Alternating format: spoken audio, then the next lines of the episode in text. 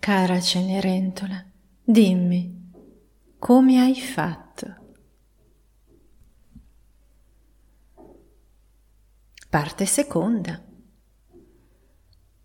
Cara Cenerentola, da noi sei conosciuta come una maga e mi hai sempre fatto una certa soggezione, così bella e potente. Ho sempre evitato di pensare di essere come te o anche di confrontarmi con te. Sai fare incantesimi, hai avuto successo e l'hai avuto proprio grazie alle tue capacità, capacità non da poco e misteriose. Ho preferito sempre sentirmi Biancaneve, una eterna bambina che ne sbaglia una dietro l'altra, e poi quando raggiunge il colmo degli errori cade in trance e sogna il principe. O l'incontra davvero, magari per buon karma. Che si dice dalle tue parti? Adesso non posso più ignorarti, perché improvvisamente mi sono trovata ad essere come te. Il destino, la necessità mi ha portato, mi ha forzato per 21 giorni una reale iniziazione a soffrire il freddo in una dépendance della servitù, badare a tutta la casa, creare e custodire il fuoco tutti i giorni, parlare con topi e ragni, con una terribile compagna. Ne sono uscita, ma non sono ancora principessa né regina. Ah, sono ben lungi. Ti scrivo perché a questo punto non posso più evitare di cercarti. Mi piacerebbe tanto conoscerti e vorrei tanto sapere come tu hai fatto. Non ho potuto evitare di cercarti ora, ora che sono come te, nella parte cattiva. Io ho sofferto tanto e voglio approfittarne per imparare al massimo ed entrare nella parte buona della favola.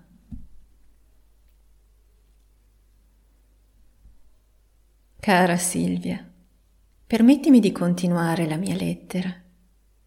Vedi, non è mai stata colpa mia. Ho sempre cercato di fare del mio meglio. Non ho mai fatto del male a nessuno, perlomeno non in questa vita, ma non divaghiamo se non mi fossi trovata in questa penosa situazione, non avrei mai potuto abituarmi ad essa, percepirla come normale, regolare, consueta, senza alternative. Se non fossi cresciuta in questa terribile situazione di oppressione e umiliazione, non avrei mai assorbito la sensazione di meritarmela di non poter immaginare e chiedere nulla di meglio per me. La sensazione che forse era colpa mia, che mi conveniva starci e starci bene. Ero il brutto anatroccolo, neanche una ragazza. Ero un pugno di cenere, una cenerentola se avessi avuto anche solo un minimo di autostima, non avrei permesso di trattarmi così. Non so cosa avrei fatto, ma non sarebbe mai successo. Le persone intorno a te lo sentono, anche se non lo sanno. Lo sentono come possono comportarsi in tua presenza, fino a dove possono spingersi, se ti devono trattare con rispetto o meno. Non è mai stata colpa mia, ma è stata mia responsabilità. Questo sì, ora lo posso dire, ora che posso testimoniare che ne sono uscita, perché mi sono assunta la responsabilità della mia condizione, delle mie scelte, della mia vita. Ora sono una leggenda. La storia di Cenerentola. Ah, si dicono un sacco di cose di me. fate che scendono dal cielo, aprono zucche. No, no, ragazza mia, nessuno mi ha mai aiutato. Ero sola. Come eri sola tu? Come sei sola tu? Sono rimasta sola, sola con me stessa, povera, ricchissima, in compagnia della persona più importante per me, l'unica che potesse fare la differenza. Si racconta che la matrigna mi diede compiti impossibili, sfide che era sicura non avrei mai superato. Non le sapeva superare lei. Io avevo capacità di osservazione, discernimento. Non mi si poteva confondere, ingannare, ero attenta, sveglissima, potevo orientarmi. Rispondevo ad ogni sua richiesta anche le più folli. Ero mossa da un ardore, tutto il mio corpo ne era nutrito e illuminato. La leggenda tramanda che mi fece separare ceste intere di lenticchie tra buone e cattive e che gli uccellini lo fecero per me, con me. Ah sì, gli uccellini, il mio potere. Che storia! La verità è che lei faceva di tutto per disorientarmi, demoralizzarmi, spegnermi. Voleva che fossi io a rinunciare, una volta per tutte, per sempre. Io ero ferma nei miei propositi, nella mia chiarezza. Lei fu ferma nei suoi no, senza spiegazioni senza appello. Così è la vita. Ci sono sempre tante parti del mondo, tante parti di noi che ci tengono ferme, in catene, fino a che noi accumuliamo intelligenza, forza, amore e volontà. Allora siamo invincibili. Non lo sappiamo ancora, ma non riusciamo più a trattenerci. Allora ci si prova. Si prova il tutto per tutto. Capì che non potevo continuare a chiedere a una fonte prosciugata e mi allontanai. Ma non abbandonai la speranza. La vera follia era la mia tenacia, la mia volontà. Ma la mia salvezza fu il mio insopprimibile desiderio. Ero giunta al limite della sopportazione. Ero intenzionata a superarlo. Quanto a lungo ero rimasta invisibile inudibile, intoccabile. Troppo. Non era stato vano, avevo imparato a osservare e vedere, a immaginare, a pensare, pensare logicamente, pensare creativamente, a capire le persone, a capire come funzionavano, a capire il loro valore e infine finalmente a capire il mio di valore. Avevo anche imparato a essere invisibile e inudibile, ma a mio vantaggio. Ma andiamo con ordine. Il cambiamento sembra un miracolo una bacchetta magica che trasforma le zucche, una prodigiosa apparizione. Ma i miracoli sono solo maturazioni di processi a lungo coltivati. ero cresciuta. Vivevo ancora nelle stesse sordide stanze in compagnia dei topolini, ma dentro di me iniziavo a immaginarmi tra magnifici cavalli, liberi, selvaggi, incontenibili, audaci, spontanei, potenti. Erano loro adesso i miei amici, il mio potere, le mie ispirazioni, le mie aspirazioni. Li sentivo dentro di me.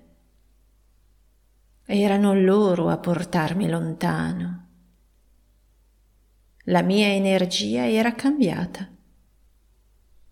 Volevo di più. Volevo tutto. Mi immaginai elegante e sontuosa. Immaginai che tutto il mio erotismo, la mia voglia e gioia di vivere potesse trovare espressione. Che espressione avrebbe avuto? Chi sarei mai stata? Chi ero io? Avevo il coraggio di immaginarmi elegante e sontuosa per più di tre secondi. Iniziai a guardare le mie forme con altri occhi. Ero davvero così goffa? una zucca, un fagotto. O mi era stato regalato un corpo florido che permetteva a un nuovo, inedito fascino di sbocciare, debordare, scoprirsi, sorprendermi e sorprendere. Perché tutti cercavano di annientarmi, me inclusa? Di che avevano paura? Di che cosa avevo paura?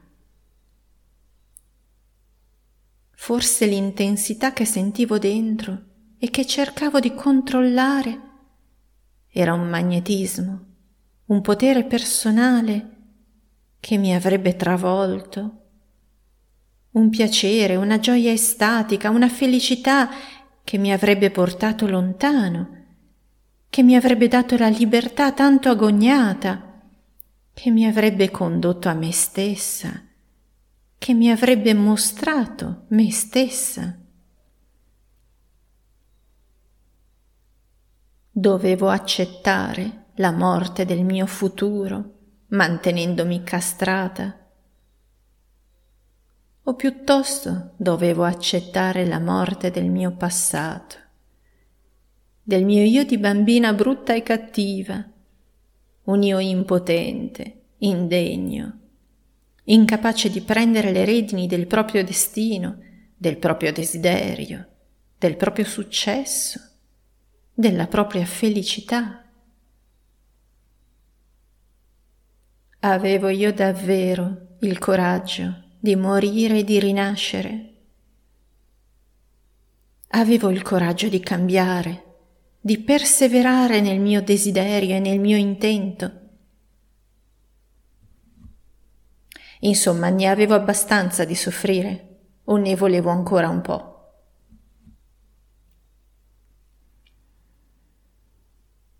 Non era forse ciò che temevo, esattamente ciò che desideravo. Dovevo vergognarmi del mio corpo, della mia personalità, di qualsiasi cosa, o avrei potuto piuttosto goderne. Non ero forse io parte di tanto amore, di tanta vita, di tanta bellezza, di tutto ciò che anima la natura intorno a me, appena fuori dalla vergogna del mio tugurio e dalla vergogna del mio corpo. Ero io. Che cosa avrei potuto temere? ero solo parte della vita, della vita della natura, della forza dell'amore. l'amore mi avrebbe salvato. L'amore mi avrebbe protetto. L'amore mi avrebbe guidato.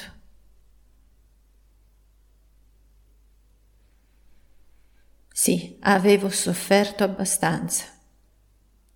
Avevo capito che non era colpa mia. Avevo capito che era mia responsabilità non sottostare alle perversioni mie e altrui e non sottostare ai limiti che io stessa mi ponevo.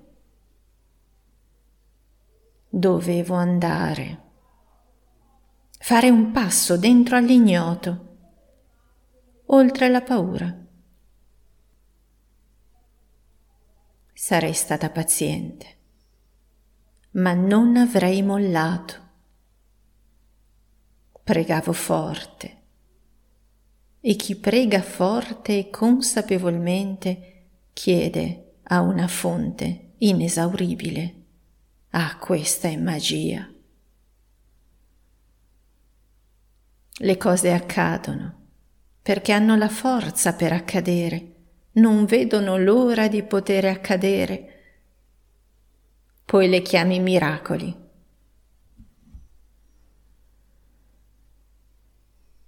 imparai a sentire la mia forza, la mia bellezza, il mio piacere. Imparai a coltivarli di nascosto per mostrarli al momento giusto.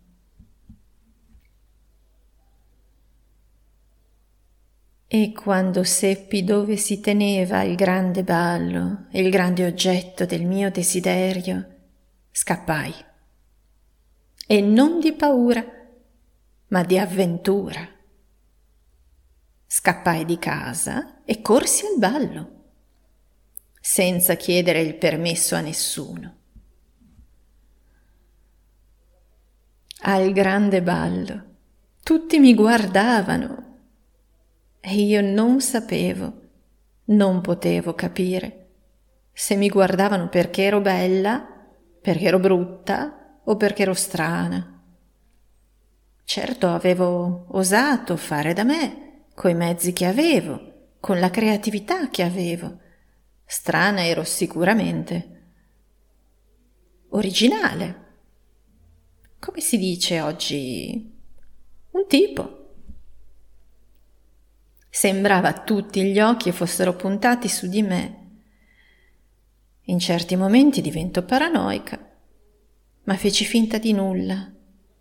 Avevo rubato, cioè preso in prestito, delle scarpette alle mie sorellastre, molto preziose. Loro non si erano accorte di nulla. A loro non andavano più. Io non ero abituata ad indossarle non avevo mai indossato scarpette col tacco. Erano morbide però, belle, comode. Chissà che andatura mi davano. Era divertente. Non riuscivo a smettere di muovermi, di ballare, di ridere, sorridere, di esplorare il meraviglioso castello di correre qua e là, fluire e veleggiare di qua e di là per tutte le stanze con il mio ampio vestito. Quando il principe mi vide, ormai mi sentivo quasi a mio agio. Ero così felice. Era tutto così nuovo e meraviglioso. Ero così fuori di me, della mia vecchia me. Tutto poteva succedere tutto, tutto ciò che era al di fuori di me, del mio mondo fino ad allora conosciuto, della mia esperienza, perfino della mia immaginazione. Ormai c'ero e non potevo più tornare indietro e non lo avrei fatto per nessun motivo al mondo. Ero come ubriaca Avrei potuto fare qualsiasi cosa, perfino ballare con lui, perfino ma non dovevo farmi riconoscere. Penserai che ormai mi avevano notato tutti, che ormai mi ero compromessa. Ma no, le sorellastre non mi avevano riconosciuto. Non avrebbero mai potuto. Erano fuori. Io ero fuori. Fuori di me, fuori dai miei abiti, dai miei modi, fuori dal mio vecchio mondo fuori anche dal loro mondo. Dovevo passare inosservata, prima di tutto a me stessa.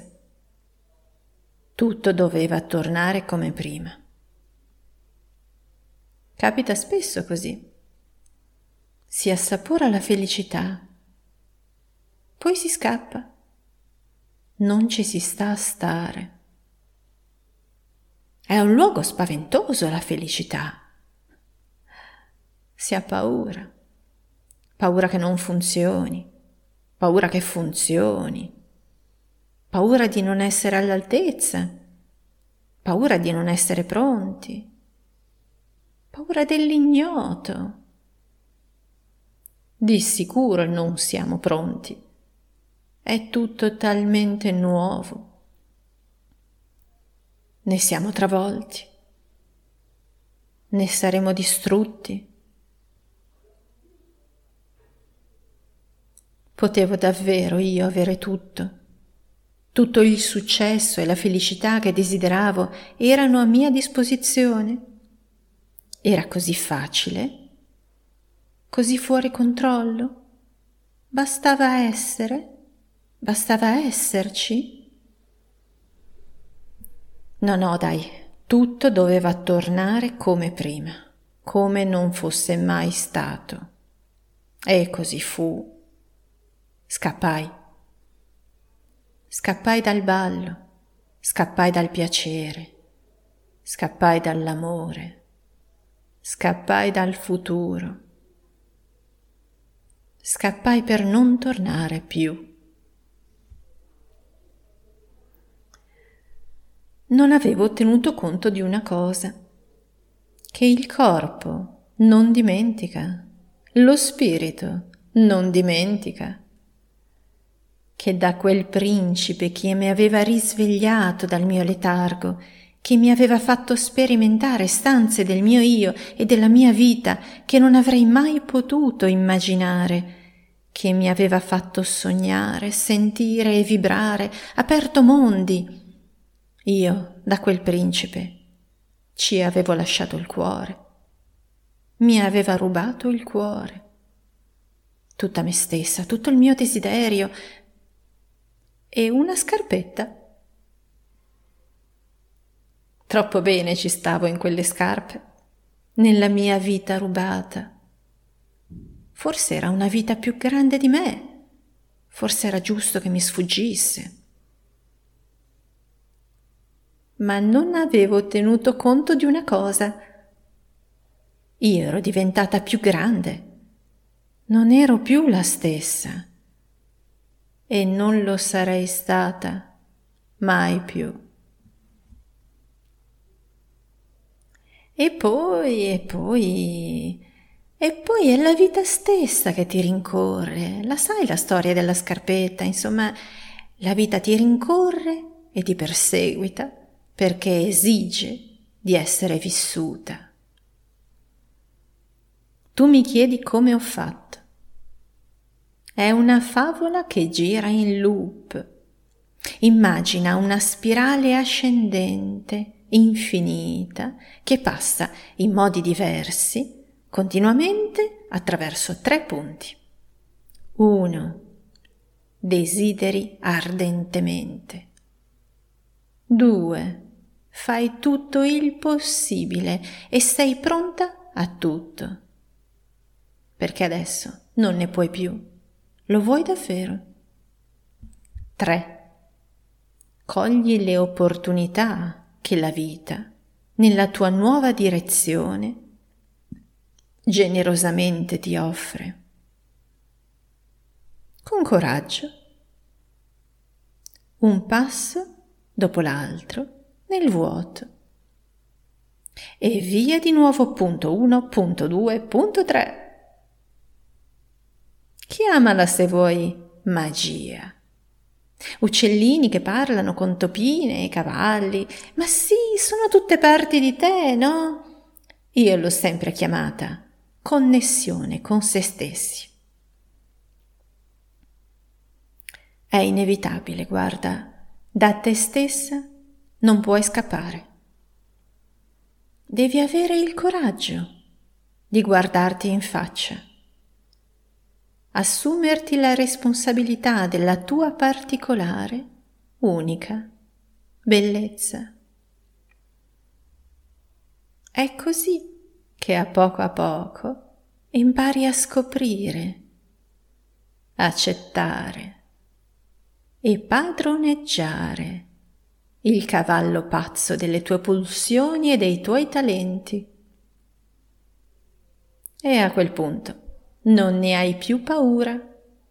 A quel punto non uno ma più cavalli ti trasportano per reami mai visti. A quel punto puoi lasciare che sia il successo che ti meriti.